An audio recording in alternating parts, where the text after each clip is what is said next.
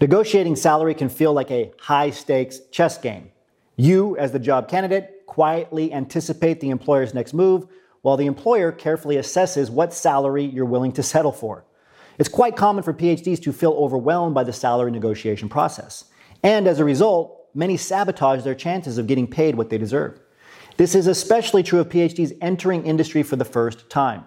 Academia has a way of distorting one's view of salary. Being paid less than the person that serves you coffee can do that to you. Okay? The problem is it makes any salary offered by industry look amazing. The key to avoiding accepting less than your worth is to know your worth and reinforce it. You have the skills, expertise, and experience that industry employers are looking for. You should be paid accordingly. But you'll never get paid what you're worth if you're not prepared to talk about money. So let's talk about it and how to earn more of it. First, you need to set a walkaway number, which is the minimum salary you're willing to accept for a job. Many PhDs never do this, and that's very, very bad news. Walking into a negotiation without, a clear understanding of what you're unwilling to accept torpedoes the entire process. Because if you don't have a number you're willing to walk away from, you're not even negotiating, you're begging. If you're not sure what your walkaway number should be, do some research. Where you live and the type of job you're seeking will factor into the equation. Whatever amount you determine is right, just make sure to remain firm throughout the negotiation process. And never, right, I mean never, communicate your walkaway number to the employer. That's a surefire way to never get offered anything above it.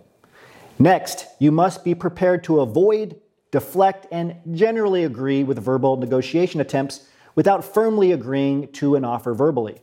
You may think negotiations are left for the end of the hiring process, but in the employer's mind, they start at the first interview.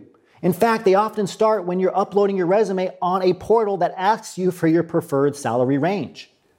Early in the hiring process, your job is simple. When asked about money, deflect. Never give out the first number. The person who talks numbers first is at a competitive disadvantage. That's why the employer always tries to make you, the job candidate, do it. When asked what your salary expectations are, you can say something like, Salary is not my first concern. I'm more interested in learning about the company and the team I'll be working with and the skills I'll be gaining. Can we come back to this later?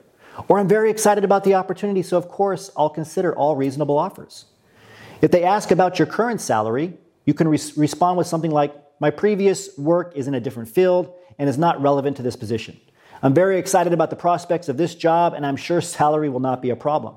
Or in academia, I earned a stipend, not a salary, so it's not relevant in this context. If the compensation is competitive, salary will not be a problem. Finally, make sure you stay relaxed and positive throughout the process. Never get tense, okay? Importantly, and remember this, employers expect you to negotiate, but you should never do it until you have a written offer in hand. After reviewing the offer, you should request to speak with the employer over the phone. You can respond with, Thank you for the offer. I'm very excited about the position.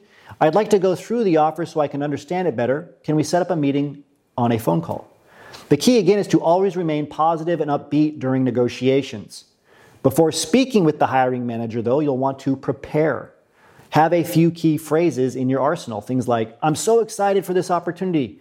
The job aligns perfectly with my background, but I was really hoping for more than the current offer. What can we do? If the employer pushes back, usually by saying there's nothing they can do, you can respond with something like, I understand the limits of negotiation. However, with the value I can provide the company with my skills in XYZ, I was hoping we could figure out a salary that's more aligned with my experience. This is always a tough situation, but always make sure you remain positive and convey that you're willing to do the work they need you to do and that you want to work on a team. Use the word we instead of I whenever possible. What can we do? What can we discuss in terms of further options? Salary negotiations do not have to be excruciating. If you walk in prepared with a win win attitude, you're much more likely to get the salary you deserve. This takes us to the end of today's transition report. Remember your value as a PhD and start thinking and acting like a successful industry professional.